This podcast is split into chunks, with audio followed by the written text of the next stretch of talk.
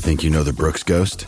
Think again. Introducing the all new, better than ever Ghost 16. Now with nitrogen infused cushioning for lightweight, supreme softness that feels good every step, every street, every single day.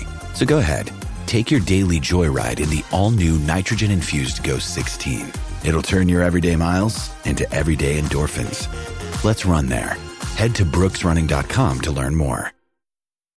When you need mealtime inspiration, it's worth shopping Kroger, where you'll find over 30,000 mouthwatering choices that excite your inner foodie. And no matter what tasty choice you make, you'll enjoy our everyday low prices, plus extra ways to save, like digital coupons worth over $600 each week. You can also save up to $1 off per gallon at the pump with fuel points. More savings and more inspiring flavors make shopping Kroger worth it every time. Kroger, fresh for everyone. Fuel restrictions apply.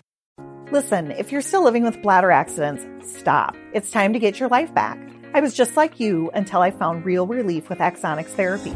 It's not a pill or a pad, it's a clinically proven advanced treatment. Get started at findrealrelief.com. That's findrealrelief.com. Consult a bladder specialist to find out if Axonics is right for you. Results and experiences may vary.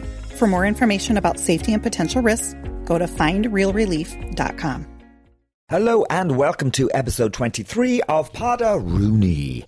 And this week I went over to Cathy Davey's house and she lives in Kildare with her partner Neil Hannon. And we talked about her charity, My Lovely Horse, which is a charity that involves rescuing horses that have been abandoned, particularly in urban areas. And uh, her partner wrote the song My Lovely Horse of Father Ted with Graham Linehan, so hence the name for her charity. So we talk about that charity and we talk about her music career as well. Cathy Davey is an excellent songwriter, three albums to her credit, Something Ilk, Tales of Silversleeve, and The Nameless. And probably you would probably know songs like Reuben and Little Red.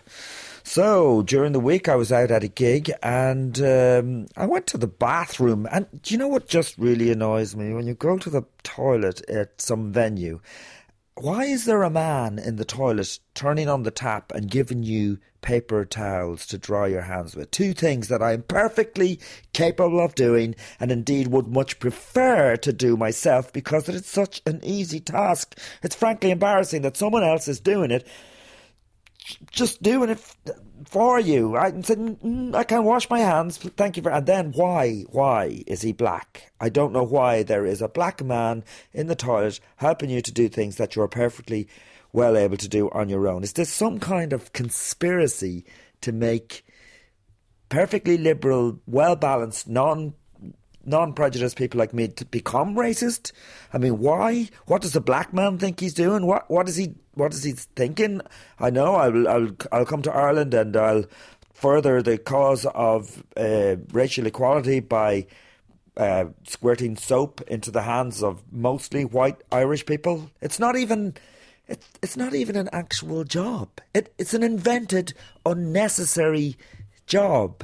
It's like someone coming up to you in a restaurant and spoon feeding you your food and then expecting to be tipped. I hate all that shit. I hate all that shit. Anything to do with people doing things that are unnecessary. I hate when you drive up to a, a posh hotel and somebody opens the door for you or takes your luggage and and open you know fucking hell you know what I mean have I lost the use of my arms when you become uh, wealthy, do you just not be able to open doors anymore?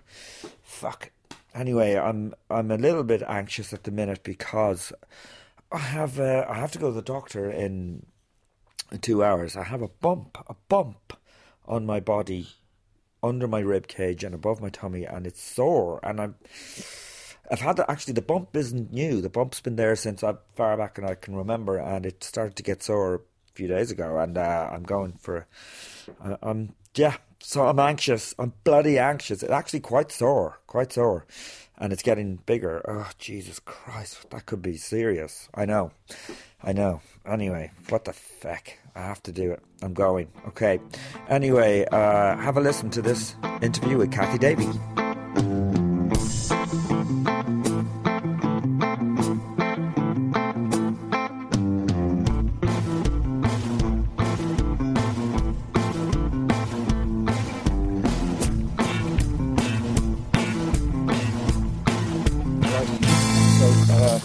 Feed the chickens, is it? Feeding the chickens. give us eggs. I'll give them something.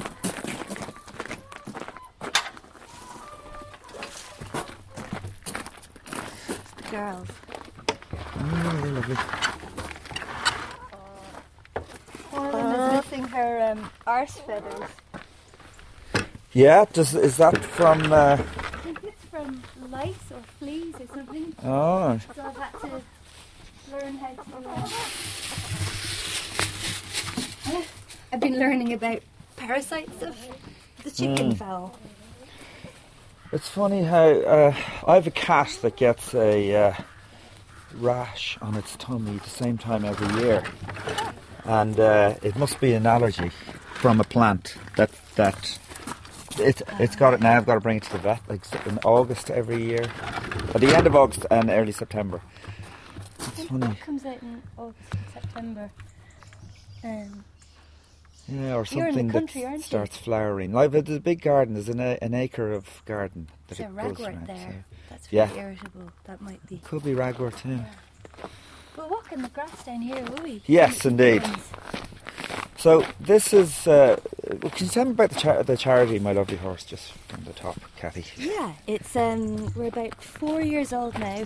Hmm. Um, we have um 27 equines here where I live, and Yeah. another about 40 odd um, on the farm up the road, Hmm. and um, we've just taken on a trainer, and we're we're growing basically. So we have lots of volunteers who are all really good at certain fields of their own. Um, and we're a nice gang, and we kind of believe in keeping everything fun and together and community oriented. You Yeah, know, so yeah. you saw that at the electric picnic. It's all kind of you have to be able to have a nice time doing it because it's such heavy going on the heart. Yeah. You know, so uh, we're a nice bunch. Yeah. And um, we're Dublin and Kildare based. Yeah. Um, and we take in ponies like these. See these four here? Right. It's two, two uh, Shetland mums Yeah. and their foals. Um, and so we started working with the pound, um, which we were really delighted about. So they were able to sign these four over to us. Um, they came in Time. They yes- came in last night. Last night, yeah. Mm. Okay. And so, So- where would they have come from? The, where would they have picked them up? Um, inner city Dublin. Really? That's- yeah, that's where most of the animals that we have come from there. Um, so there's a there is a big problem with a lot of breeding. They're just able to keep breeding. They breed them when the animals are really too young to be bred from, and then they're bred with some are bred with deformities, so they're not performing very well, and they're very disposable because Ah. they get to just leave them out on the street for someone else to pick up, and it's just a very easily accessible hobby for someone. Um, when I think maybe quad bikes or motorbikes or That'd be something would be more suitable, yeah, because they're they're forgetting that they're sentient beings and they're traumatized and everything. So there are some great homes in, in Dublin. Like that's not the the problem isn't that they're in Dublin. It's just that they're so easily hidden and they're so easily um, gotten rid of. There's Yeah. no there's no um, consequences for for mistreating an animal there because you can do it hidden behind you know in the back garden. There's loads of them. And, uh, is that where they're keeping horses? Back gardens Yeah. and on wasteland. Yeah, Yeah? wasteland is a big thing. Yeah, so we sometimes in the winters we do um, hay drives um, and provide hay and help and wormers for the the kids who would have horses and don't know how to look after them. Um, Like we're not really about taking animals away from people who are looking after them, but we do want to help educate them so the animals just have a better quality of life. Yeah, because uh, well, in one sense, you think it's great for young kids to have an animal or to Yeah. work with an animal. Yeah, it's it, Yeah. there's nothing bad about having an animal as long as you are sort of held accountable for its well-being. And the trouble is, is that with kids who who are out in the streets all day and night and whose parents aren't maybe keeping an eye on what they're doing with that time, um, there aren't they aren't sort of made be responsible for sentient beings' life. That's, Yeah, that's yeah. Mm. the issue. So we're trying to get in and help them learn learn about worming because the animals that we take in that ultimately don't survive, that die in our care, it's because of worms. It's such a simple thing. You know, is you it? wouldn't think it, yeah, Mm. but they all, yeah, they all suffer badly from real simple things. So, Hmm. And so, how, how long have you been? Have you been running the charity? Is this something that you started yourself? Is it? um, it was myself and three other girls, and we Mm. were all dog uh, dog rescuers. Um, so yeah, about four years ago, Hmm. 2011, I think it was. 2010, 11. So, um, yeah, we, we started ages and ages ago, and we've had a lot to learn about it. Um, it's really complicated. But how did you start? What was the first thing you did? Um, we were good friends with a park ranger in Dublin, Mm. where we used to walk our dogs, and he used to look after us, letting us, um, letting us take in rescue dogs there and walk them off lead, and you know, because it, it is hard to walk dogs off lead in Dublin and, and not get into trouble. Mm. So he was very protective of us because he's a big animal lover. And there was a problem. He had a patch of wasteland, and there was a problem with horses being dumped there, trotters who weren't wanted anymore, um, Shetlands who'd been ridden and weren't wanted anymore. So, um, in some cases, the only course of action was to call the county council, um, and the horses would end up in the council facility, facilities, which would be the Mm. pound, and um, and there isn't really um, much chance of rehoming there. There is now. There are good schemes, but back then it was kind of hard. Um, there was just so many horses coming in that there was nothing anyone could do with that number. Mm. Um, so he asked us would we do do something. So we found a foster home for two ponies there that weren't wanted, and um, and we just went on from there. Mm. Like 160 horses later, Jesus. something like that. So, And the name obviously comes from. So, so your partner's Neil, and he wrote the song "My Lovely Horse." And that is, Him and Graham wrote that song, and just one of the volunteers said it as a joke. We were thinking Mm. of a name to call ourselves, and we had like ten ponies or something. Mm. And Carly said, "My lovely horse" is a joke, and we were, all we were looking at her, dead-eyed, going, "The brain's working." Yeah. So, ah, sure, fuck it. It's it's like doesn't matter. Doesn't matter what the name is, but actually from the name has come loads of ideas for like we were telling you earlier on about the Father Ted quiz Mm. and the song for Europe, and um, it's just a more fun thing, isn't it, than Irish Equine Problem Crisis yeah, yeah, yeah. charity. Yeah. so we just do want it to be a bit more fun and upbeat. No, it's a great name, and it's a it's a name that uh, I'm sure Ardal O'Hanlon's probably has had it shouted at him. Yeah, I'd say so. Yeah, I know. Because even I have, and I had nothing to do with that song at Yeah. all. But just the fact that I was in Father Ted. it's such a famous song. Like people call Yeah. out at, at Neil's gigs for that song, like in France and stuff. I don't Yeah. know how, but um, yeah, it seems to have st- struck a chord. Um, yeah, I hope I hope they re-release it, and we can ride in, on its coattails oh yeah, doing now. a dance version or something. yeah. do you want to meet yeah. the donkeys? Yep. It's having a wee there. I think a lot of the stuff about the horses might be a bit boring, but I mean, sure you can edit what you want Nah. because it's just Yeah. animal welfare is never interesting to, to listen to. But when it's all you're thinking about, it's all you kind of talk about at the end of the day. Yeah. But uh, these two donkeys came from Ballyfermot, Mhm. um, and they were both uh, just really, really sick when they came in, and they're best friends now. So donkeys kind of mate up for life, even though they're two boys. Did They'll they? be pals for life, and they get this horrible sickness when they're separated from their pal Yeah. um, and they can die from it. They Really? just get pretty much heartbroken and too stressed, and they can't deal with the stress, and and um, it's very dangerous. So. That's amazing. Um, so they're both seven years old, so they'll be staying here for life Yeah. because I just think they're so nice. They roar at you when you come out in the morning, and they roar at people when they come up the driveway, and they're better than a doorbell.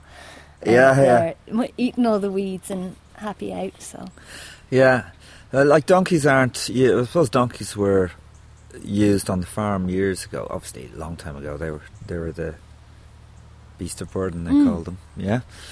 Um, so they're not um, used for anything now. They? They're uh, they're pets basically. Yeah, they're pets now. Well, you know, the Hmm. donkey sanctuary are inundated. They have a waiting list of like 200 donkeys waiting to be rescued, to be taken in. Hmm. But they only came to Ireland a few hundred years ago, so they haven't evolved with this wet weather. They've come from um, Asia and Iran and India, I think. All right, So, um, or Africa. But um, they come from hot countries with dry land, so they're not, and they're not waterproof. So you see Oh, that really? typical Irish picture of the donkey standing out in the rain looking adorable. And it's actually, the more you learn about them, the sadder it is to realise that they were kept in really wet conditions, which underneath their lovely fluffy coats that have a thing called rain scald, which is real scabby and sore, Hmm. that have foot rot from the wet ground, and they're just not made for Ireland. Oh, really? Yeah, so that's why there's the donkey sanctuaries are so full of work.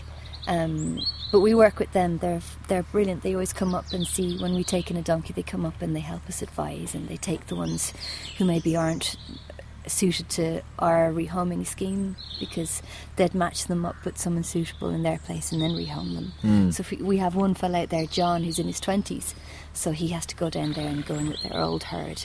So we're just holding him until he's done quarantine. Hmm. And uh, do they breed a lot as well, donkeys? They do. Well, they Mm. like that one's a stallion. There, he just has never gotten it on with a lady, so he doesn't know what he's got. But if he did, he'd be breaking out left, right, and centre. They're I see. they're yeah big breeders, and a lot of again a lot of people are breeding them and bringing them into Dublin as pets because people think they're funny and they think Mm. it's great to jump up on a donkey. Um, but they're not made for. Mm. They shouldn't be in city. They certainly shouldn't be. And are there many of uh, what you call it a, a jinnet? I think is cross between a horse and a donkey. Yeah, there's jinnets and mules. Yeah, Yeah. we've had we've had everything. Yeah. We've had two mules here since I moved in here last October. Um, they're really smart. They're smarter than ponies and horses. Mules are. Some Yeah. some of that whatever kind of alchemy went on when they were breeding, it makes their brain just a bit more um, a bit more um, thoughtful. They Yeah. just think a lot more about things. They make their mind out, up about you, and that's why they're seen as stubborn because they're like, "I'm not fucking going over that cliff, you moron! I'm not going over that jump. Are you mad?" Yeah. so they're, they're smart cookies. Did you grow up with animals? Did you grow up in a farm? or Not in a farm. No, I No. grew up in the um, in the country with animals. When we moved to England, we were on a dairy farm. Um, I mean, my sister always had um, riding lessons, and we got a pony when we were in England. So, um, and lots of dogs are coming in and out. My parents are both mad into dogs, Mm. and so we pick up all the strays. So yeah, it's it's definitely part of part of um, who the whole family is all the time. My family are mad into animals. Oh, right, yeah. they're really they love coming here. Uh, but not on a farm. You weren't on a, a, a farm. You were like no, of- we yeah, weren't yeah. farmers. Mm. Um, no, and even like on the dairy farm, I didn't know what it was all about. I just thought there it was a Jersey farm, so they were really beautiful cows. You know, the brown ones Yeah. with the black Egyptian eyes, and Yeah. all. Uh, and and the English and Irish dairy farms are really nice. They're Yeah. all free pasture and everything. Yeah, I grew up on a dairy farm. Oh, yeah. did you? Yeah. Yeah. Friesian cows. Oh, okay. Yeah, in Meath. And in Kildare, actually. So you're a farmer, uh, well, not now, but I grew up on a farm. And did would your parents have wanted you to carry it on? My father would have, yeah, and uh, it's just I knew I wasn't cut out for it because it's kind of it's really it's just Hard hard work, and Serious hard work. not yeah. very much income. Yeah. and and you've got to kind of do things that uh, would go against the grain. You, you say like it's um, living in the countryside is lovely and everything. Um, but then a lot of the modern farms they cut down the hedgerows and the ditches to make more land, basically, because they see there's there's a bit of land we could use. So it kind of working on a farm or owning a farm, it might kind of go against your The more commercial ones go against nature, I think. Yeah. And I think the nice old fashioned ones are so good for nature. But as long as the animals are free range and everything, but but um, I think yeah, that's why it's so terrifying. The idea of America just being, you know, having their millions of animals. Um, I would definitely be vegan if I lived over there because I don't want to be part of what they do. oh yeah, because a lot of those cows for beef they never they're never in a field. out, yeah, and the and the dairy cows would never be out either. Oh really? Yeah, they'd never be out, and they're strapped up all the time. Um, it's just very, very different, and I don't know how it's allowed. Um, they're just a law unto themselves. I know they are trying to get better, and there's some great organisations, but we're lucky in Ireland, and we're lucky we have hedgerows protected and everything. But Hmm. yeah, I hope it doesn't go the same way. No, I don't think it will. Yeah, more you see more and more kind of soy milk and other products in the shops, don't you? So Yeah, I think it's so gone as far as it'll go now. Yeah, Do you think? I hope so.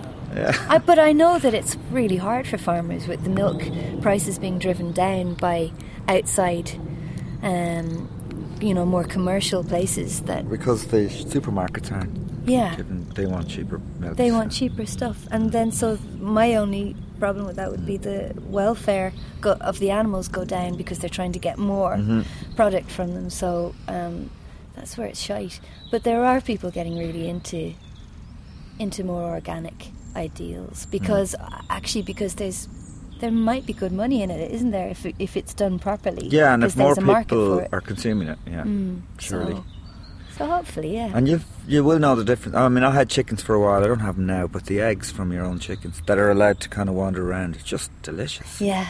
Yeah. They're magic, yeah. yeah, yeah. Yeah. Happy happy animals are great to be around. Mm. And you can tell you can tell the uh, the mood of the place is kind of depressing. My friend was telling me that she went to this farm, this goat goat farm, and it was like a petting place. You could go in and she went into this huge barn and there was babies and mums and lots of clean straw and things bouncing around. And she went in and they all looked happy and it was sold to her like a happy place. And she came out bawling and she didn't know why. And she was just like, uh, I should have been really happy. I was petting them and they were sweet and everything. And I didn't know why I was crying. And then someone told me afterwards that none of the animals ever get outside. And the babies are separated from their mums, obviously, within a few days because it's a dairy thing. So they have to keep them lactating. But um, but she said it was just the it looked the picture but the mood didn't marry and her Mm. kind of psyche felt it or whatever but i mean we Yeah, are sure. kind of made to feel things from other animals um, which is why it's it's always so interesting to work with animals Mm. um, i think that's why there are loads of farmers there's something in working with animals Mm. in the land And even having a pet, I mean, the dog can just make you feel better. There's, uh, I've read somewhere that uh, men who have heart attack, when they come back out of hospital, um, uh, the men who have a dog have much better uh, chance of surviving a heart attack. What's that drug that it releases? Mm. Um, oxy something. Um, the the same drug that's released when you have a child, um, and when you're when you have a natural birth and when you breastfeed, that drug is heightened, Mm. and it's the same one that's released when a dad first sees sees his kid. And it's that drug that's released then when you're um, petting and playing with the dog that you love. Oh, right, and yeah. in them it's released as well. So it's the right. love drug basically. Yeah, yeah. And it's um, and it's dopamine as well Yeah. that's released. So um, so there's all this chemical stuff Mm. happening. Um, Did- it makes sense. Yeah. Did you grow up in a in an artistic kind of environment as well? Isn't um, one of your parents a sculptor? Yeah, my mum is a sculptor. Yeah, Yeah, yeah, my dad's a musician. Yeah, Right. arty farty. Can Yeah. you tell from how I'm talking? No, uh, I just looked on Wikipedia. I should have said yes, but anyway. That's fine. as long as I don't sound like. I know, I'm sure I do. But, uh, But- yeah, yeah, arty parents. Never pushed into working in a bank. That's for sure. Yeah, yeah, yeah, yeah. But uh, yeah, they'd they'd be mad into into the science of love, uh, Mm. as opposed to the um, the more spiritual version. So um, that's what I'm into.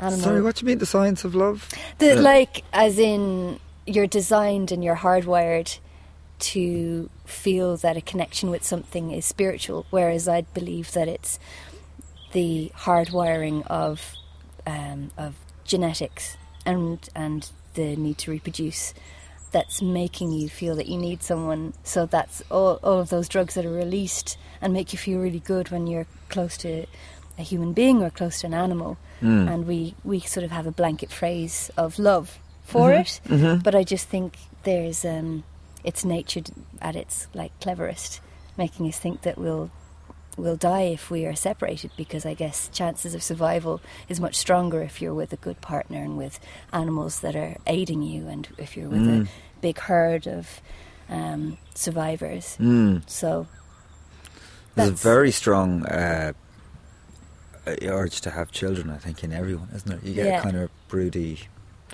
Comes and goes. yeah, Mm. yeah, it comes and goes for me. I don't have Mm. kids. I get Mm. really broody, and then I'm like, "We take in this sick animal, or we have a baby." Sick animal, get the sick animal. yeah, yeah, yeah, yeah, yeah, yeah. So we have now uh, 35 animals here. Yeah. So, and I'm 37. So Yeah. yeah. chances are going down. But it is. I know it's just. I know it's just nature tugging at me. I know it's Mm. not really me that wants to be tied down. Um, although kids are great. I, I think. Um, Kids are great. At least they, they grow up and go to college. but None of these animals will. These. yeah, and maybe support you when you're in nappies. yeah, but these only last for you know a number of years. That's true. so it it balances out. Hopefully. Mm. Yeah, they're not going to look after me when I'm old, though.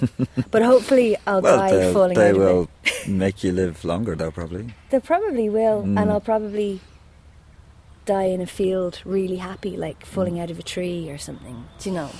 Or getting trampled by someone who's coming at me for for food.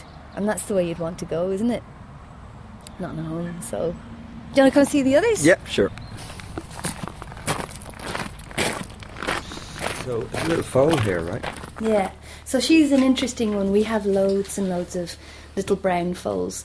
So basically, there's a bit of um, a trend with people who trot horses on the road. You will have seen them, the sulkies. There's always big Oh, yeah. debates whether it's a good or bad thing. Yeah. Um, the bad side of it is it's really desirable for them to have uh, the red and white, which is this colour.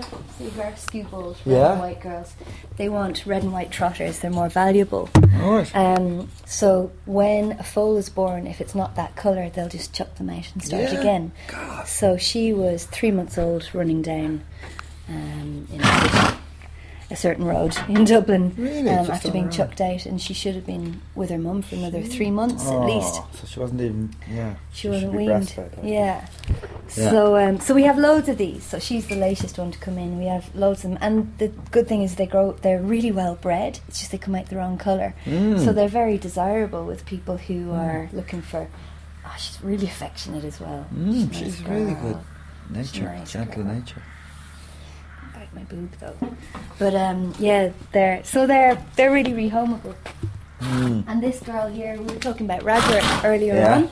So see the way her ears are pink there, and Yeah. her face, and when she turns here, her eyes, um, all the skin is pink and gone. Just so over she- her eyes. When she was a foal, her mum was starved, and she ate ragwort because there was nothing else to eat. It's Mm. very bitter, so they don't want it.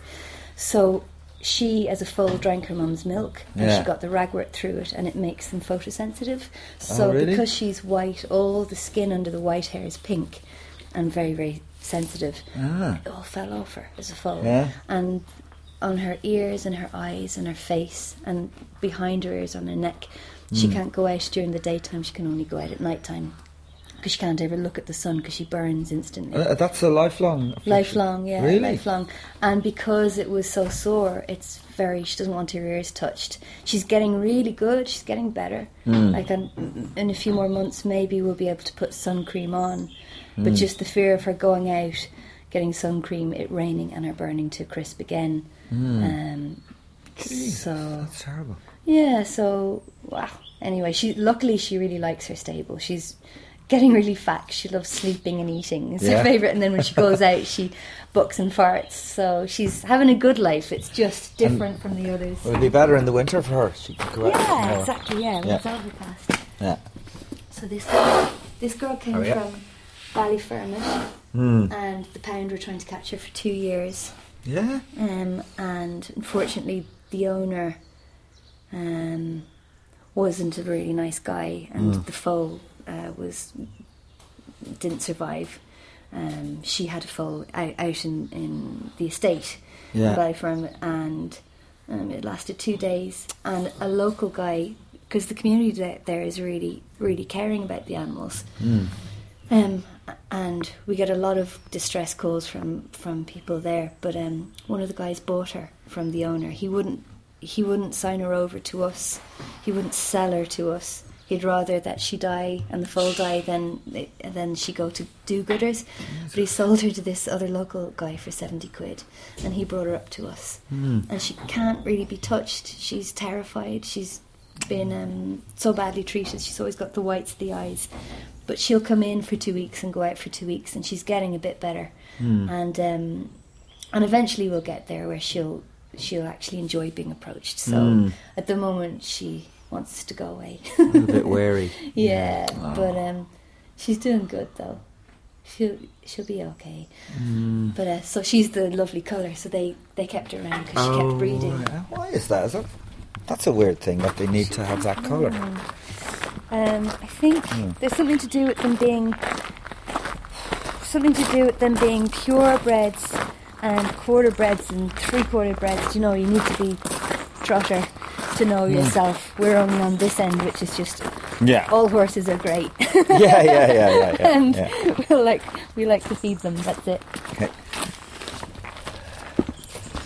And has this this has taken over completely your life now? This like because obviously you're known as a musician. Yeah, And- it's um, it has taken over. Um, I mean, I have supposed to be, I have supposed to released an album, uh, like many times over the last couple of years. Yeah. But um, you know, you weigh it up at the end of the day, and it used to be that I couldn't sleep at night thinking about everything going on with the animals, Yeah. and I couldn't do enough because you'd be on tour or when you're making music, you have to be obsessed, and nothing else can fit in. And eventually, it started feeling really selfish. It started feeling like a real greedy thing to do with time. So. Um, To do the music.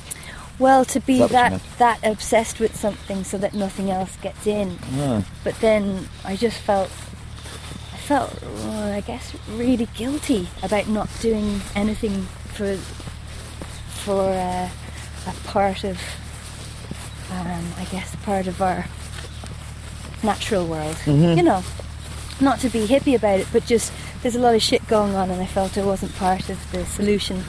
So. Um, Yeah. once I started doing something, I started sleeping a bit better at night, Yeah. because it feels good to do things. Yeah. Like it, yeah, you get rewarded big time, you know, by yourself for doing good things. Yeah. So, uh, so that's why it takes over, and that's why I don't mind it taking over.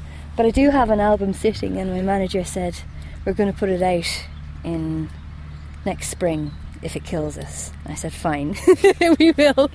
Oh, and you have it. Yeah, I have have it made. Yeah, Yeah, I have it alright. made. It's just putting it out will mean, I guess, a year of promotion Yeah. and, and a year of going away, and I'm just getting things sorted here. Yeah.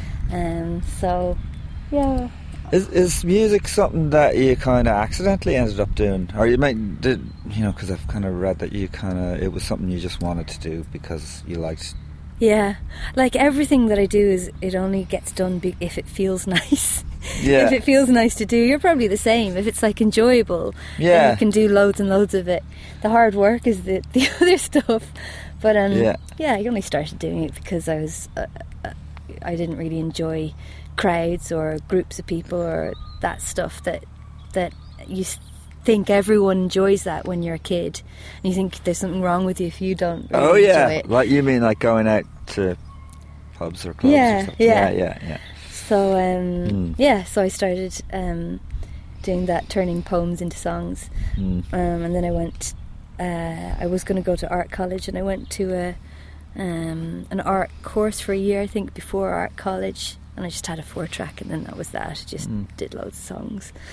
Um, so yeah, I did fall into it, but uh, I guess from afar it seemed inevitable with such hippie parents, you know. so it's no alternative really Mm. couldn't do anything else. I wasn't academic, only for English and art, the two Uh, things which were uh, interesting. Do you still are you still involved? Is art something you would still be Yeah, into? art. I was just thinking about it today. You know, when I was doing the last album, I was doing the animation or the um, illustrations for the artwork. Hmm. I don't know if you saw the um, the artwork for the last album, Yeah. the fold out poster. Oh, right. um, so I did the um, just w- in conjunction with the songs. I was doing illustrations to go with them, like like propaganda posters to Yeah. go with each song because it was about that kind of thing. But um, I was living in Kildare, in a different part of Kildare, and we had no TV and we had no internet. So I used to sit in the one warm room and just do illustrations because there was fuck all else to do. And that's how it was growing up. We didn't have TV in the room or internet back in my day. Yeah. But um, Well, there was no internet. Was there? No, Well, no, I you're think there younger than me, was, so I don't maybe. know. Well, there, There was. was, sorry. started. I'm- I'm they started, but it wasn't very interesting. well, I am like 37, so. No, it's a lot younger. but um, but there was, but it wasn't Yeah. what it is now. So yeah, yeah. I think in some ways, just that uh, being creative on that level is just sheer necessity of not going mad. You have to direct, um, you know, energy somewhere into something. Whereas now we have internet here sometimes, and I have Netflix. So when I want to switch off the brain, I go to that automatically, and not to. So I haven't done artwork for this album, which feels really, really weird. Um, and I always thought that doing painting and drawings was because that was me, but I think it was. It's more. I'm still me, but I'm not doing any of that stuff. Mm. So I obviously don't need to. Maybe because I'm doing the animals, I have a different outlet, uh, a different thing that makes you kind of satisfyingly tired. But uh, yeah, And when you did the, so I presume you got signed by a company for that first album, by a record company. yeah. The first, yeah, I was signed to Parlophone And- in UK. Was that uh, did that kind of something that you had no control over? Like, because I believe you're not happy with that first album. Yeah. Yeah. Well, you've no control over um, uh, when you're that age, and if as if you're not total. I really admire. Like I was teaching in BIMM for the last four years, and students would come in at 17 years old, and they'd be really competent on stage, really confident, really sure of what they are, and really know what group they belong to or what part of society they belong to. You know what what trend they were part of, and um, where the music fits in. And I just I'm like I just don't know how they do it. I don't know how they are so themselves at such a young age. And so when I was 23, I guess, getting signed, then I hadn't a clue. I knew I liked Elliott Smith and um, Stina Nordenstam and, and a few, but a very small amount of music. Amazed that you Yeah. mentioned her because yeah, I, I was listening to your second album on the way here in the car, and I, th- and I, I thought there was influence from Stina Nordenstam, but I also thought there was on certain songs. Oh well, different songs from different albums of rock and roll from the fifties as well. I mean, Oh, I was listening think- to loads of um, yeah, uh, of uh, sorry chicken. Um, God, sorry, my name. Uh, and the crickets, Billy. Buddy Holly. Buddy Holly. Holly. Sorry. I had one cassette, yeah, because I've never been into CDs or anything, but I drive a lot, and it, with and for about ten years I had a car with just a cassette player. Yeah. So I had Buddy Holly and I had Burl Ives Yeah. for that second and third album, and that's all I'd listen to. So yeah, loads of that. Oh, that's amazing! Because Yeah. particularly Reuben, that song Reuben. Oh, yeah, riff, loads of is- that. Uh, it's a rock and roll type riff. isn't It is, yeah, yeah. Mm. And I didn't know until afterwards that I'd lifted it. It's not his latest flame, is it? Yeah, yeah, yeah, yeah. it's that, yeah. But it's Definitely brilliant. Too, yeah. yeah, yeah, yeah, yeah, but um, but you do that loads, like, yeah. and I'll hear other musicians doing it that I'd know and say it's. God, it's completely that song, and they'd be like, "What?" they wouldn't realize that they'd done it, but it's. I guess it's turning around your head the whole time. Yeah, yeah. you like it, it's in there. You pick it out and you think it's yours. Well, I mean, this. Uh, I don't know. In comedy, they say there's only seven jokes, really. All right. Something like that, yeah. And that all jokes come from So they're templates seven templates for jokes. Wow, yeah, see, comedy's an that, so- anomaly to me. I don't know how your brains work. There must be something weird going on there. Because most comedians have to be so, like, I don't know, incredibly high IQ or something. The memory has to be really good. Do you know, and my memory's Mm-hmm. super bad, so I'm always in, in awe of people who have.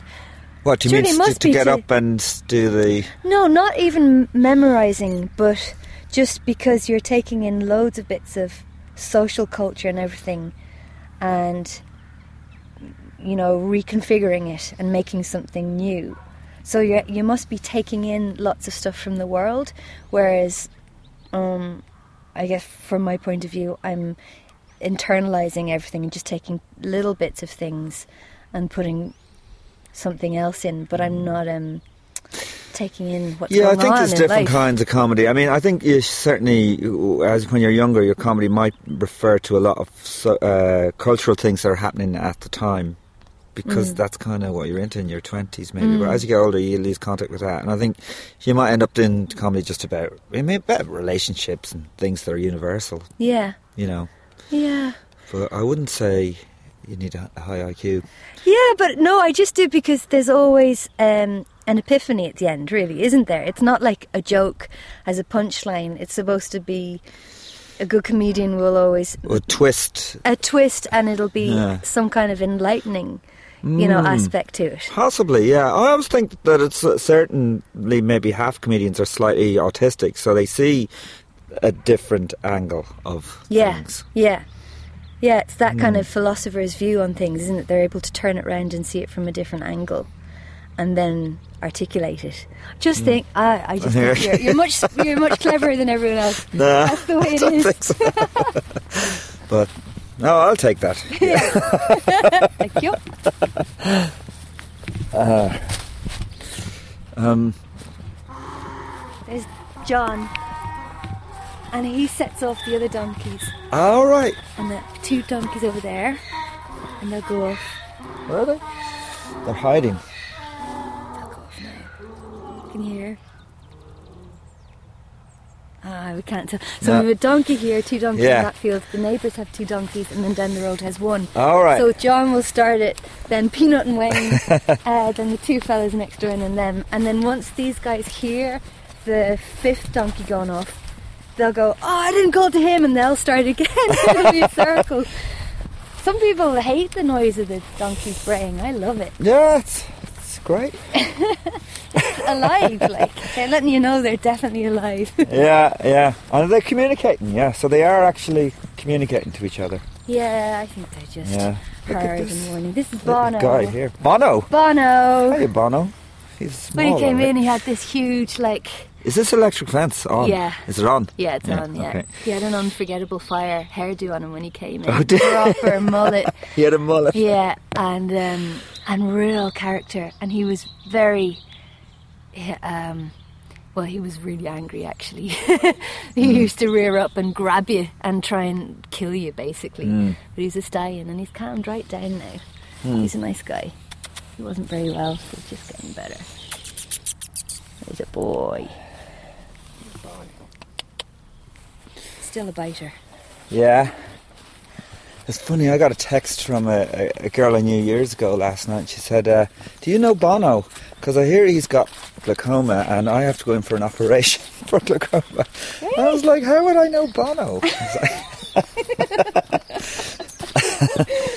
That's funny. And and that was the only person she could think of getting advice from. Yeah. Bono, Surely yeah. that's someone better. Bono has to take time off his world tour for Stop, I have to give advice. my glaucoma. We'll go get a cup of tea, will we? Yeah, sure. So do you not like touring? I mean, it's. Have you toured like all over? Have you done the UK a lot? Yeah, I did UK more than Ireland when I first signed. Yeah. I go all around UK and back again and um, just over and over and over again. No, do you know, I think now, now that I'm okay with myself, hmm. it's fine. I think if you got problems going on in your own head, then it doesn't matter what you're doing, you're going to find issues with it. Hmm. So I was ultimately um, get a lot of panic attacks and things, hmm. and not really know that loads of people get them and, and that it's grand, and then you'd be embarrassed and you wouldn't say that you're having one, and then you'd get paranoid and people would think you're weird or rude, and so Yeah. that just spirals out of control, especially when you're on a bus with someone for a month and staying with them and supposed to be socializing and if you don't socialize then you're seen as a um, snob or something so just that stuff and it's normal like the thing is and I see kids it, especially because I've been teaching songwriting, so many of them will, are in the middle of that and having to deal with it, and they don't know that it's being a normal human being and it's grand. And the worse you feel about it, the worse it gets. And I think actually it's good to have that stuff going on in your head because it means that you're aware that not everything is fine. You know, not everything in the world is fine, and um, and there are strange things going on, and being alive is strange, and just it spirals off into. I'm alive. what is it? It's funny. Yeah, I don't know what it's like now, but I started having panic attacks back in my twenties, and but didn't know that anyone else ever had them. Like, It's weird, Yeah. and that makes it worse. that makes it worse. Oh, yeah. if I just knew that so many people had them, yeah. I would been Yeah, fine. I wouldn't have known the term like No. that. I know that I, I'd get it in school, and what what would happen is you'd be trying to concentrate, and your brain is trying to drift off somewhere, and then you focus too much on. I don't know if it's like being really really stoned and having a whitey. Your attention goes a bit hypersensitive, Mm-hmm. and you start to freak out about that, and you're aware of.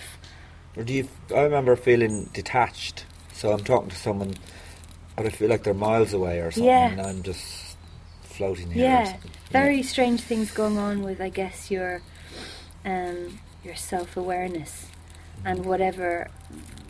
Um, I don't know if you ever listened to any of Alan Watts, that philosopher from the seventies, and he talks about the ego, and everyone imagines that the ego is intrinsic, intrinsically part of you, and it's somewhere in the middle of the brain, and that's your ego, that's you, and he kind of uh, talks about well, he talks about that, and that's what I'd say your brain is trying to figure out when you're developing and when you're becoming aware of life and death and where you matter in the universe or how little you do. Um, and that, and I think that's going on subconsciously the whole time when you're expected to be sitting paying attention to maths class and stuff. But if that's still going on and you're being pulled and tugged and told that different things are important, that's not important, other stuff is, then it can mess you up. I think the more maybe we work with that, But whoops, do you ever have that uh, thing? I mean, I remember very young. I, I must have been about in high infants, whichever, whatever age that is. And there's a t- teacher talking to me, and this thought comes into my head. Imagine if I just do something ridiculous, like I don't know, run around going rah, rah, rah. just you know, just this idea that you're to do something that you're that you're not allowed to do, or it would be crazy. Do, do you know what I mean? That you did it or you wanted to I didn't to. do it, but just the idea that you will do something that's not expected of you. Yeah. Well, when you're in a position at school, because school is a new thing at that age, I guess, where you have to not just do whatever you want to do. Yeah, exactly. I'd say it's very strange for for kids, but but it also is that um, I suppose you you being a dad, you'd know more about that than I would. The boundaries. I'm putting this away, Molly, because you, I know you're going to start barking and doing doing your whole. No, go on, go away. Could I have a rolly? Of course, yeah. I didn't know you smoked. Yeah. Just the odd one. I know. I'm I'm the odd one as well. Are you happy to roll? Yeah, yeah, yeah, yeah. What did I do with the? Is that them? No, it's empty. What did I do with them? Can you see them? I've been a spa. Like, Um, I can't see them. Unless they're in. No, they're not in there. Oh, it doesn't matter. no, no, no, it's okay. Look, I have these crumpled up ones. Oops. So when you're uh, starting out with, say, a record, com- record company, do, do they pick your live band, or do you have any say over that? Or? Oh, the, the record company stuff. Yeah. Um, oh, we started talking about that. Yeah, you've no clue what you're doing. Yeah. You've no clue how much control you're supposed to take because you're looking at maybe the your favorite bands at the time, and you think they were signed to this company and they did really well and they trusted other people and then inside you're going this all feels wrong i should probably fight this aspect or that aspect and you, you're trying to balance up and pick your battles i suppose but at that age i didn't have the experience of um, What, touring. what age were you? Uh, 23, but I'd Right. never, I had never gigged with anyone. I'd never gigged when I signed. I said I had, but I hadn't. Yeah. I'd done one singer-songwriter um, night in um, In the international. in the international or somewhere like that, Yeah. And um, I'd done one, I'd shit myself the whole way through the song, finished, and said, okay, that's done. but um, I, would always just record it on my own in mm. my bedroom. That was it. I never had to perform in front of anyone.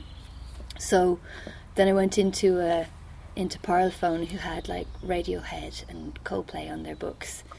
And I thought I'd better relinquish some of my sense of control because they know more about it. But then they're trying to guess what you're about. Mm. And they're going, oh, she needs an edgy stylist. Yeah. and they match up with someone who wants to put you in, you know, colourful, wacky scarves. And, and you're like, I, I don't want a stylist to be part of my life. This isn't what yeah. it, it should be about. So then you're wandering around London with someone you have nothing in common with, and they're trying to make present you to the world. So there's all that stuff that you're trying to deal with. It's not, Jesus, it's it's uh, first world problems, obviously, but. Um, so Mundy probably had that. yeah, well. I'd say he did. Yeah, yeah. definitely, definitely. Yeah. Um, but uh, and then when you go in the studio, you, are you given a producer like Ben Ben Hillier? Is it produced? Ben? No, I met a few different producers. Yeah. Mm, and uh, and Ben was cool and really yeah. nice and wanted me to because I had all these demos that I was signed on the back of, um, and it was very easy for me to make them because every track that I'd lay on top of the next one made sense to me, and that's what it was. But then I was put into a studio with a band. Um, looking back, I probably should have done a badly drawn, drawn boy and just done it the way that I do it, which mm. is just recording the stuff and it's raggle taggle, and that's what it is. That's how, how I make records now, like mm. uh, Silversleeves and The Nameless. But um, doesn't matter. It was all. It's all really worth. Do like that album? Though. I like bits of it too. Yeah. yeah, I think it's grand, but I guess to come from doing everything yourself and then going in and having to um, interact and play with other musicians who are really lovely and still friends with them, but you're making, you're turning your songs into something else. Mm. So uh, it was all fine. It was just loads and loads of money spent on an album that you didn't know how to make any other way because you're you're kind of being paid to do it that way. So mm. I don't know. Um, I feel that this all sounds pretty petty. It was an experiment. You have yeah. to try everything. And did you learn to produce yourself? I mean, on Tales of Silversleeve, did you produce? Well, I worked with Liam Howe, so he'd come over to my house, I'd play him what I had, and would say, all of these tracks on the song are really nice, we'll re record the drums. So we did that with most of them.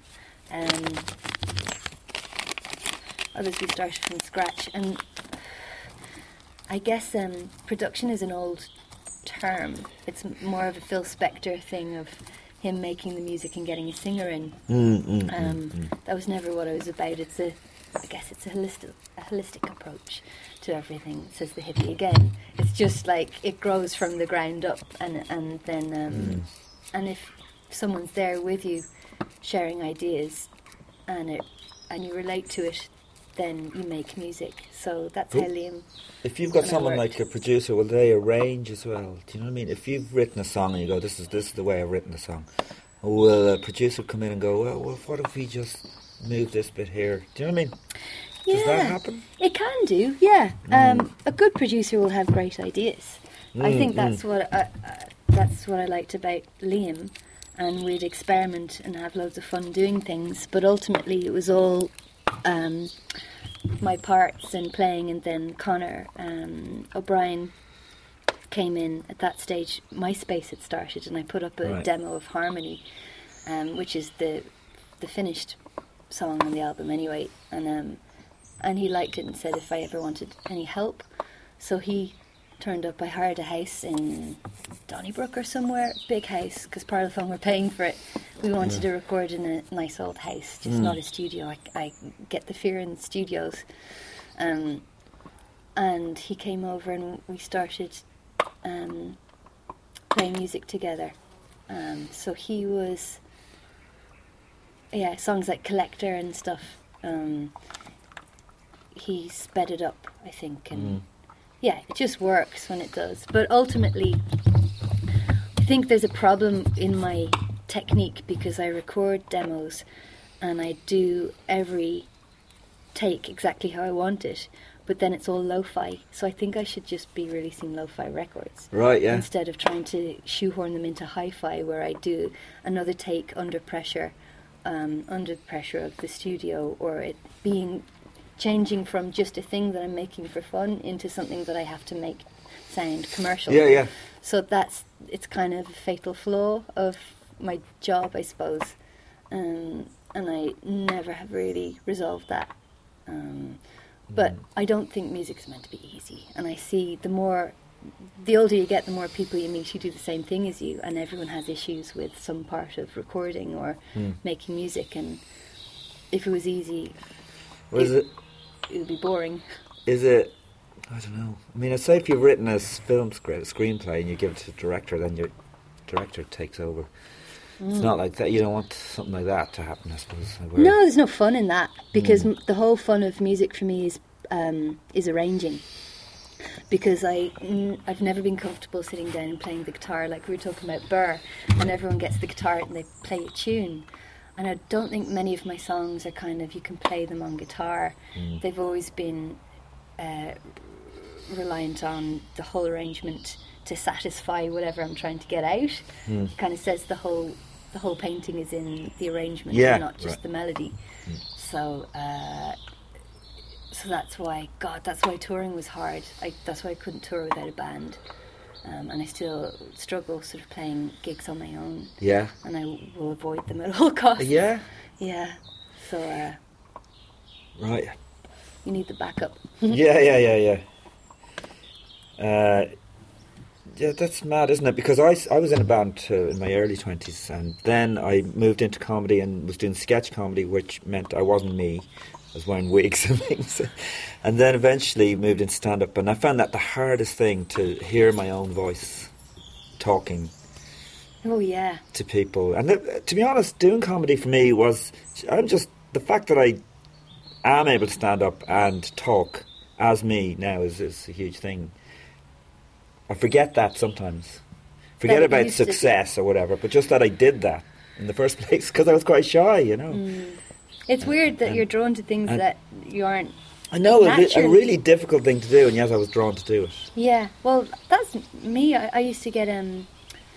I when I first signed and they realised that I'd I'd been lying about gigging, they sent me to a hypnotist to get over my fear of performing because I used to just freeze. I'd get up on stage, I'd be vomiting before, and I'd have all this adrenaline and not know how to direct it into the music. Yeah, Um, so I, you see performers and they use that adrenaline and it's dynamite to Yeah, watch. yeah. Whereas I just clam up and be like, like this and I'm fucking terrified.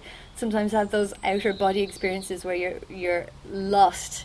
You know, you don't know how to get back into say a moment and sing the song and enjoy it. mm. And um, and I went to a hypnotist and he couldn't hypnotize me, which is kind Yeah. of nice to know. uh, but that in itself was well, I'm going to have to just do loads of it and get through it Oh, like any think so, normal yeah. person. And I'm always doing things to try and now get over my issues. Like public speaking is terrifying. Talking in between songs is really hard, um, and especially doing the My Lovely Horse stuff. I'm supposed to be uh, the spokesperson at times, and that's very tough. I just seem to just talk really fast and get things out of the way and say things, and then I find myself saying loads of shit and fucking talking about puking, and then I'm gone because my natural default is like say something really rude or dirty and get off. You're safe. At least it wasn't boring. yeah. not natural. And then I remember I was asked to do. Um, I don't know if it, it was probably good for me. I don't think I was good at it though, and I suspected I wouldn't be good at it. Um, the arts program, the works, we're looking for a new presenter, Yeah. and someone had mentioned it to my manager, and they said I should just go in if they want you to audition, go in for it. And I was like, I'm gonna. I had read something by Dave Eggers, Eggers saying, you know, say yes to everything Right. you know, so you have experience, so you Mhm. have educated, you know, um, educated uh, ideas about how life works. and you're not just sitting in your room or on your keyboard on the internet going, yeah. Mm. so I went for it and I got the job mm, as, a, as an interviewer for the music. Yeah. And it was the most terrifying thing I've ever done. Oh my god. Um, I interviewed different bands, and I think I did about four of them or something. It never got easier, and then I wasn't asked back to do it. and and they were really nice, and I enjoyed. I interviewed Bombay.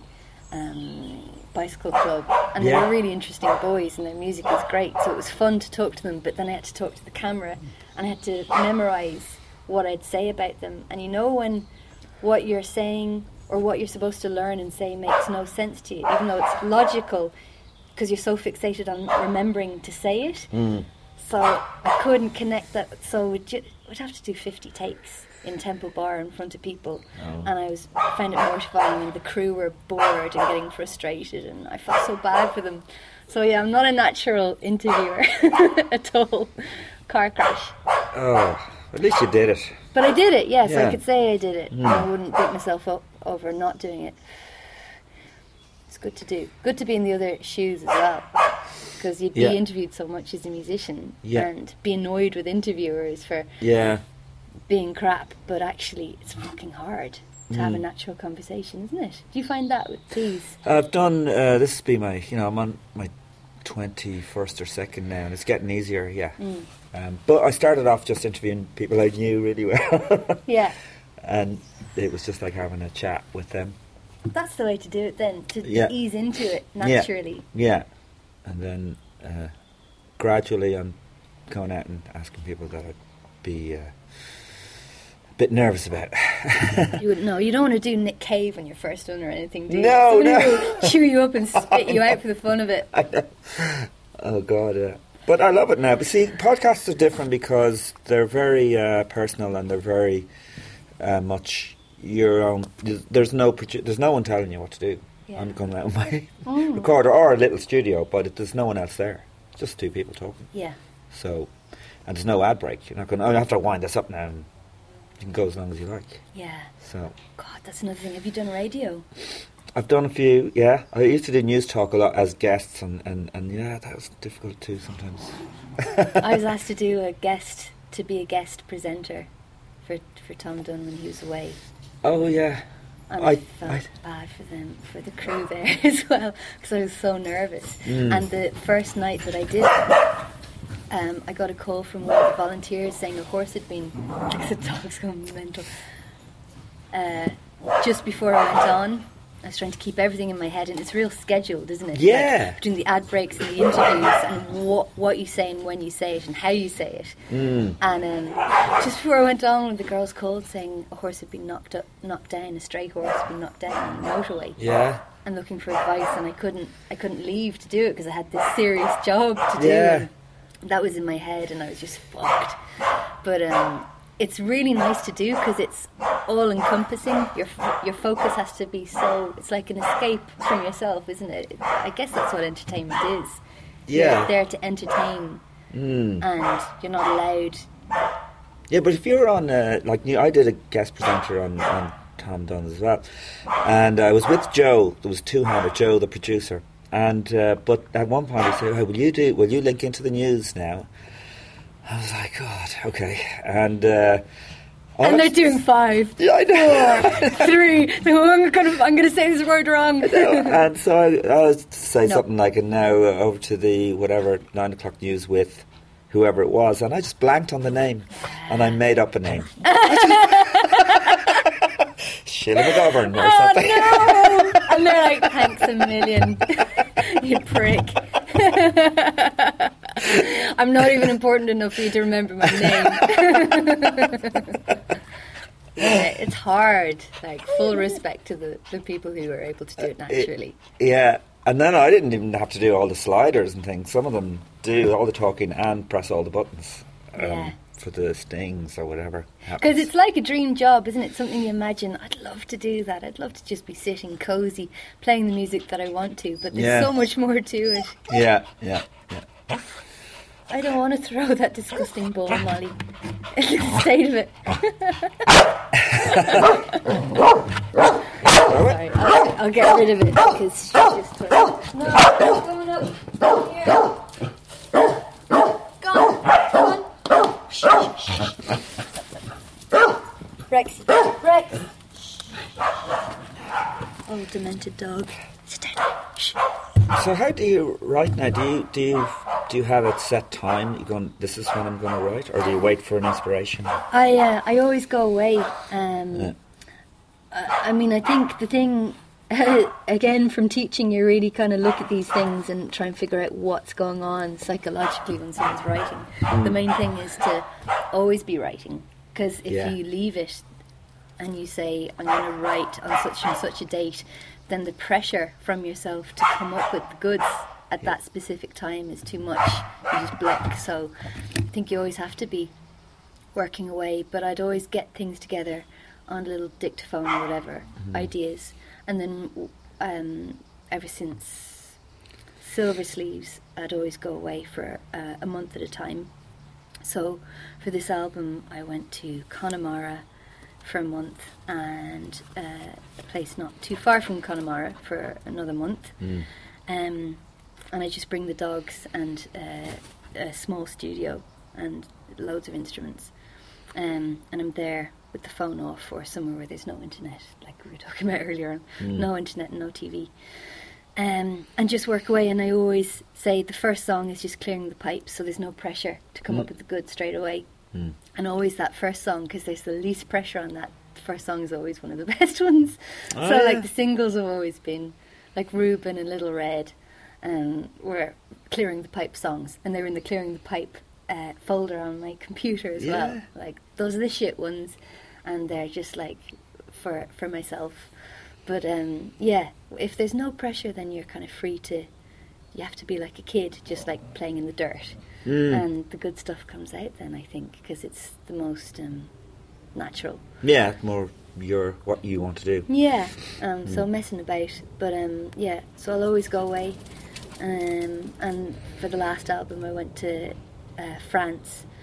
Um, to there was uh, actually everywhere in France was really expensive, but I found this cheap apartment that was part of the building that Toulouse-Lautrec lived in, and it was a really historical little town, tiny village. And I went there, and um, and that was mad because when I went there, um, when I got there, I was just exploring. It was a, an apartment that the owner lived in, and she moved out when she'd have guests. And all around her place, there were photographs of what looked like a really weird looking man, but then it turned out that it was photos of him dead. So her husband had died, um, and after he died, she took lots of photos of him, I guess, last minute, kind of trying to hang on to the memory of him. Hmm. And she'd left them in little photographs in little bowls around the house. So from the first day, it was just like full of his absence, I suppose. Hmm. So that really coloured the, the whole um, album, the whole feel of the album, because I was there and I had no TV, I didn't have anyone to talk to. I don't really speak French. Hmm. so I was there for about five weeks on my own with just that. Um, so that was Jeez. very well. It was very inspiring in a, in a strange way because it puts your head into a certain place, um, and um, yeah, and so most of the places have been really um, generous with their gifts of weirdness. um, yeah, so yeah, I, I love going away. I think it's really important to do that because otherwise, here you're just that life. Life is too normal. You're kind of stuck in normal things. You're going to end up talking about shopping lists and Yeah. trying to get the internet to work and, and paying TV licenses. And you'll do uh, well. I find I'll do anything to avoid writing. I'll, I'll uh, get the Hoover out and I'll wash the dishes. Mm. Like- That's a big part of it, though, as well, isn't it? Yeah. Of writing. of avoid. What do you mean of the avoidance? that or- avoidance, yeah, Yeah. that procrastination. Because even if you're like, I don't want to sit down and write, I don't want to have that moment of sitting down and knuckling down. Mm. I'll go Hoover. When you're hoovering, it's like one part of your brain is active Mm. with something, and the rest of it is free to kind of come up with. It's, it, it- I guess, the um, side of your brain that's responsible for insight and things is free. Yeah, right, yeah. Um, so, so that's why loads of people have ideas in the shower Yeah. because there's lots of stuff going on um, that you're, you're, the rest of your brain is freed up. It's good. So I ah. think I think that's all really good stuff to do. Tidying the house, going for a, oh, I should really just have a bath instead of sitting down to work, and then you'd come up with an idea in the bath. In the bath. you have to get out of the bath then. Yeah. Ruins a good bath. yeah. but whenever I'd get stuck, you know, you'd be in the middle of the song and you'd be trying to figure out whatever phrase, and you'd be writing like this and start falling asleep because you're trying to get to that part of your brain that that tells you what the next bit is. I was like, okay, I'm going to go have a bath. Go have a bath. Try and forget everything, and then something will come to you when you're not when you're not trying to get it. Yeah, right, yeah. Writing's fun. I'm going to feel better about hoovering now. yeah, I do. I have a really clean house. yeah. Um, so are you going to find a conflict now then? Is this going to be a big conflict going back to music? At the moment, yeah, it, it's taken a lot longer to finish. The writing is okay, but then the the finishing and you know sparkling up the whole actually producing and delivering an album, the donkey work, is hard to focus on. Um, but now I'm doing um, music for an animation, which is nice. So I do the horses from eight till ten, Mm. and then have a day's work, and I can when I'm doing the avoidance, I can come out and you know feed or whatever, Yeah. and then from half five to half seven is horses again. So I've got a nice little regime. It was hard starting up the charity because everyone we were a small group and everyone was trying to multitask at things that we weren't all good at. Mm. I didn't know enough about, you know, sick animals and protocol and the logistics and the politics and the legalities and all of Mm. that stuff. It's a steep learning curve. Um, but now my job is I have the animals here on the farm and I look after them, and it's kind of the others um, are really aware of that and really good, and they take on the other stuff, which is the external and the phone calls and all. So now I have the specific role. It's a bit easier, um, and it's nice. Except you know we've lost um, three, one, two, three, four, four horses haven't made it here, and that sets me back a while because you spend a couple of w- weeks or a couple of months nursing them, um, and then you realise they're not going to survive, and then you're counting down to when you'll have to put them down, and then you have to get over that. So that that would set me back a while. No, the new album was it, like it's inevitable. It's whatever is going on in your life. You you write about most naturally. So uh, since I'm not on the road having experiences about characters and everything, I'm writing about what occupies my mind, and it's really about what's uh, I guess um, what's your connection to the the world and how we're all um, how humans I guess have evolved with all the traits of other animals because we've all come from the same place and um, branched off obviously a long time ago but still elements of and characteristics of animals are still in us. So the whole album is about um, characters and people who are part of a forest and uh, so it's called Woodtown or New Forest I'm not sure which one it's called. But uh, it's all like that. I mean still in pop format and everything. I'm not talking about um, welfare of animals directly. Yeah, yeah, but yeah. um, but it is about that connection um, and trying to figure out uh, I guess I guess just yeah, it's a strange thing when you start um, looking at what your connection to the to the universe and to animals is, Mm. because we're so separated, we kind of concrete over everything. Um, it's like we're trying to separate ourselves from the inevitable, from us being part of the dirt and the ground, and then feeding the rest of the world, Mm. and us ending. You know, so um, yeah, so that's it in a nutshell Mm. but it's a yeah it's good stuff but it's still a pop album. It's not. It's. I guarantee it's not a, a nature album. I promise. Yeah. There's not a concept album or something. yeah. no, well, it is Yeah. my concept, but, um, but it's grand. Right, yeah. And it's unusual for two people to be together, like you and Neil, who are both songwriters. I wonder is that um, I don't know. What's that? Is that good or bad? Or is it difficult? Do you? Not anything. Yeah, no, it's it just doesn't two make any. people. Yeah, I Yeah. mean, like, luckily we both like um, like making things, so we have Mm. that in common. And we're both a little bit antisocial, so Mm. so that's grand. and um, um, I mean, I don't know. I remember, I remember um, reading about uh, Damon Albarn and Justine Frischmann. Remember Yeah. when they were going out, and uh, reading an interview with her, and I thought she was a bit delusional because she was like. Everyone's going on about the competition and everything, but I know I'm just as good a songwriter as Damon. I was like, no, you're not. and it's a bit like Neil is on a, a very different level.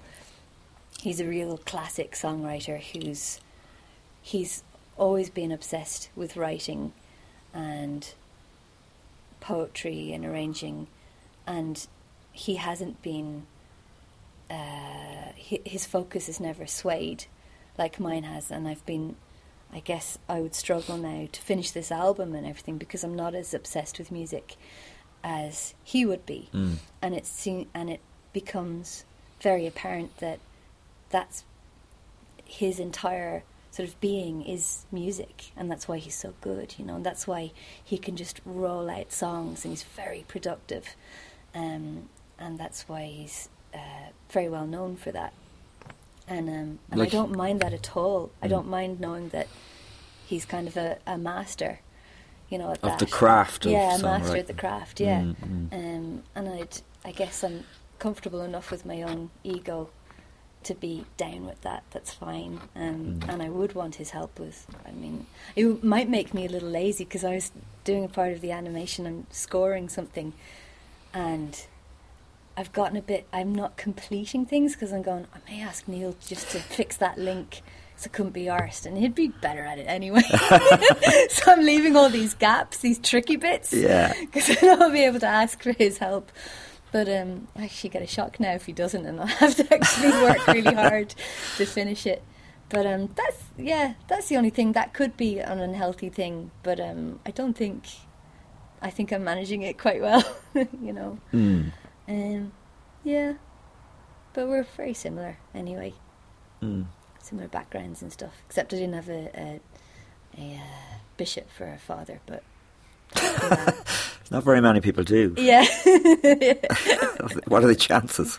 yeah. Um, so, uh, well, thanks for talking to me. And uh, so, what's going on then with the with the charity? We're going to. Uh, your Neil has mentioned a uh, Father Ted quiz. The TED quiz, yeah. So we'd, we'd, the last couple of years, we've always been doing pub quizzes for the Mm. charity, um, different things. But we fancied this year is the, you know, the 20th year anniversary. I'm sure. Um, Is this twenty three years coming up? oh, is it 23? I've no, no. What did you say? Twenty. Sorry, you did say twenty. Yeah, no, I just. yeah, um, that was this year. So we were Yeah. hoping to do a major Father Ted quiz in Vicar Street um, Mm-hmm. with as much of the cast as we could get, but it just um, it's too late in the day to do it. So we're thinking of doing it next year and Mhm. maybe doing a song for Europe thing where we got um, bands and musicians to write the worst songs they possibly could and make really horrible uh, car crash backing tracks to mime along to and just you know have a fun night. So ha- almost like a Eurovision yeah, night. just- It's yeah, like it was in Father Ted, just Mm. really cheesy um, and um, awful music, and have a competition and maybe have the pub quiz or the the TED quiz Mm. rolled in with it. Um, so that's on the books for next year. Um, and Mm. hopefully you'd be involved. I'd in- love to be. Yeah, that would be great. Mm. Um, so yeah, like just fun things because especially just with charity. I'm so conscious of it, espe- like especially things like this podcast. Like when I go into talking about that mode, my voice goes monotone and it's talking about the welfare and everything. But really, it should be loads of people enjoying being part of it because otherwise, you find people say, "How do you do that? It's so hard. I wouldn't be able to deal with the the upset of it." But if you have enough joy involved and you have enough nice um, events and a community feel and people getting something joyful from it, then then the job is easier and more people are involved and everyone wins. So Yeah. that's what we want to do, and that's why we named it My Lovely Horse, and that's why we want fun kind of events, not where not with boring speeches, just like loads of fun and it's all going for a Yeah. good cause. Well, the event I met you at the my lovely ranch in the electric picnic was really good fun. Yeah, and it looked great with all bales of hay and stuff. Yeah, oh, that's Mm. brilliant. We've gotten such support from the Electric Picnic guys, Mm. um, and bigger and better next year. The donkeys have started. Amazing. You're the last one. Oh, some Oh of them are my really God. musical, and some of them are like, oh, Jesus. Had enough.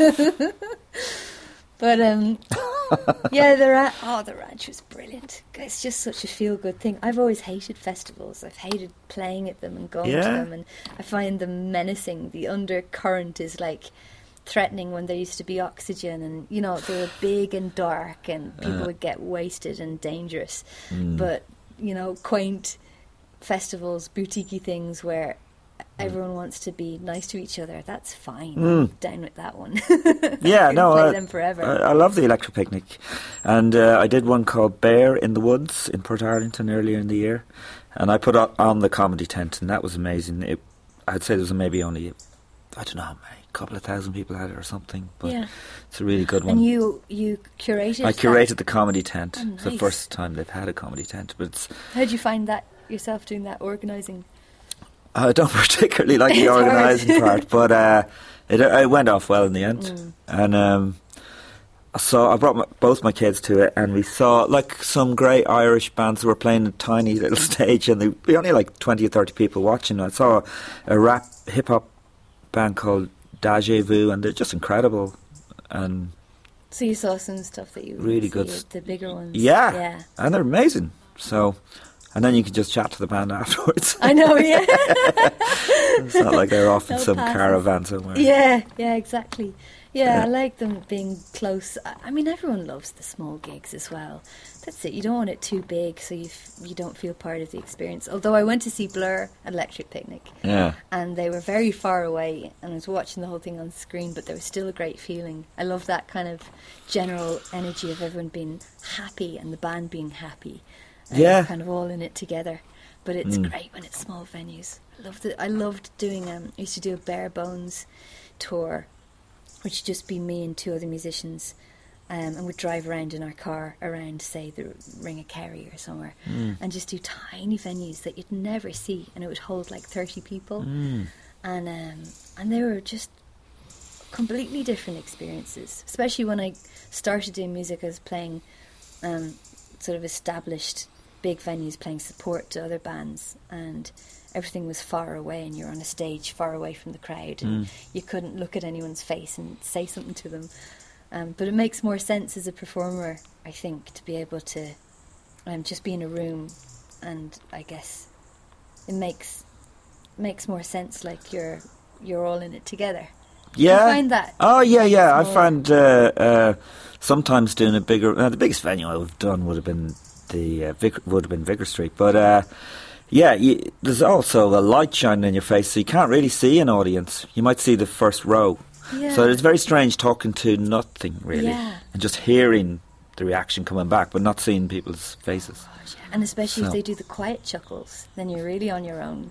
Like, "Mm, I'm appreciating that joke instead of the falling around.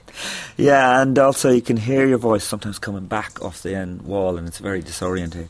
Yeah, hard to keep your train of thought. Mm. Yeah, small venues are where it's at, really. I've never gone to the O2 for, or is it still called the O- O2 or one of those? Uh, three now, I think. it's called the three something. Anyway. yeah, I've never gone to those to see anything. I don't. Maybe I'd love it, but I just can't imagine how I would be be so far away, pay loads for a ticket, be really far away from the act. You can't see their their face, um, and just everything is secondary sound as well. So it's not even the noise they're making; it's a representation of the noise they're making. Yeah, So yeah, it doesn't seem real enough. and you're looking at a screen a lot of the time. It's comedy, like in a big venue like that, to me doesn't make any sense. It's one person on a stage, Yeah, and basically you're looking at a screen, so you might as well. Uh, be watching Get the telly. DVD, Yeah, yeah. yeah, exactly. I'd love to go to more comedy though. I miss that about living in Dublin. You come down to the Monday nights improv. I'd say you'd enjoy the oh improv. Oh, yeah, where's that? Uh, the International Bar on a Monday night. Okay. It's been going for years now, and uh, get a lot of tourists in. Actually, it's Yeah. usually half the audience aren't I Irish. to, So I used to go to that a lot in the Halfpenny Mm. Inn. Did you used to do the the Whose Line? yeah, I've done a few of them with uh, um, the Whose Line and Phil Jupitus a couple of times uh, at the picnic and in the. Ro- I'm doing one in the Róisín Dubh coming up in. Uh, the Galway Festival, I think it's the second last weekend of October. That'd be worth going to. And, uh, Yeah, it's nice. Yeah. Yeah. And I've toured with them over in the Middle East earlier on in the year. In um, Oman and Qatar and places like that. Yeah. Yeah. Wow. They're good fun because it's uh, five of us go on stage and there's no lines prepared. So camaraderie is great, you know. You've got and you have fun on stage yeah. because yeah. you're laughing at whatever I'd imagine that's said. more more enjoyable as well because you have to be thinking on your feet and Yeah, and it's just enjoyable because you end up doing stuff that makes you laugh because you think Yeah. you're so funny. yeah. oh, I love it because I grew up on on the Whose Line Is It Anyway. Um, was it Tony Curtis and um, those guys who were doing it? Tony originally? Curtis. Uh, um, Tony. there was a guy called Slattery. What was his name? Tony Is that Tony Slattery? Yeah, Tony Curtis is the actor. Uh, yeah, yeah, yeah, yeah, yeah, yeah.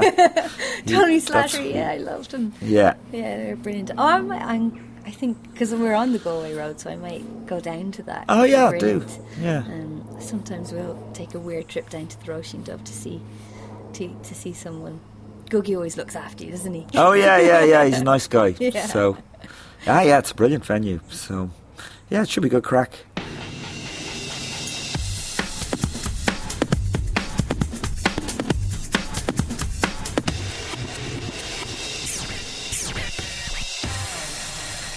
Well, that was brilliant. That Cathy Davey interview, I loved it. I loved going out to her house. She was very hospitable, and we had a lovely day. And she's just a really nice person. And I was heading off to Wexford straight after that, and she made me a nice avocado on toast type sandwiches, and uh, just that's so nice. She's so nice. So, thanks, Cathy. Thanks for that.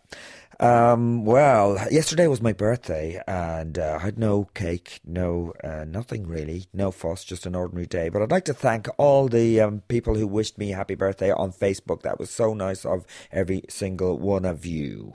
I'd like to flag a gig that I'm doing on the 16th of October. I'm doing an unusual gig on the Lake Isle of Innisfree over in Sligo and it's on a raft type thing. There's a thing called stand up paddling where you stand on a little kind of a raft and you use a big long paddle to propel yourself down across the lake or down a river.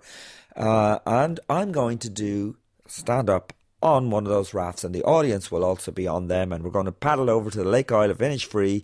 There's going to be a barbecue. You can bring your own bottle. It's on the 16th of October. If you want to find out more about it and come along to it, because it'll be just brilliant crack. I know it will be. It will be. Uh, you can find out about it on SUP for All on Facebook, or look it up. Uh, Google it. Google it. Uh, and it's we're going to film it, and uh, I think it'll be a special event. Mm. Well, listen, I better check uh, check my bump, find out if I'm dying. I'm going to the doctor in about an hour, an hour and a half, and uh, oh God, I just hope it's okay. Next week we have Dermot Whelan. Uh, so I'll talk to you next week. Okay, see ya. Bye.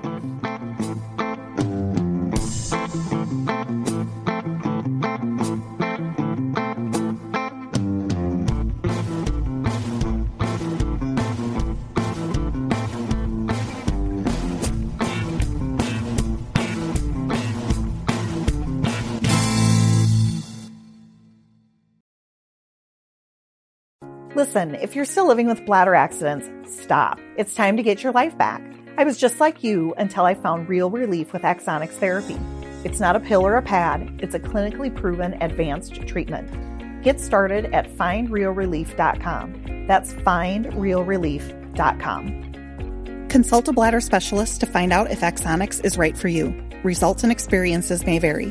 For more information about safety and potential risks, go to findrealrelief.com.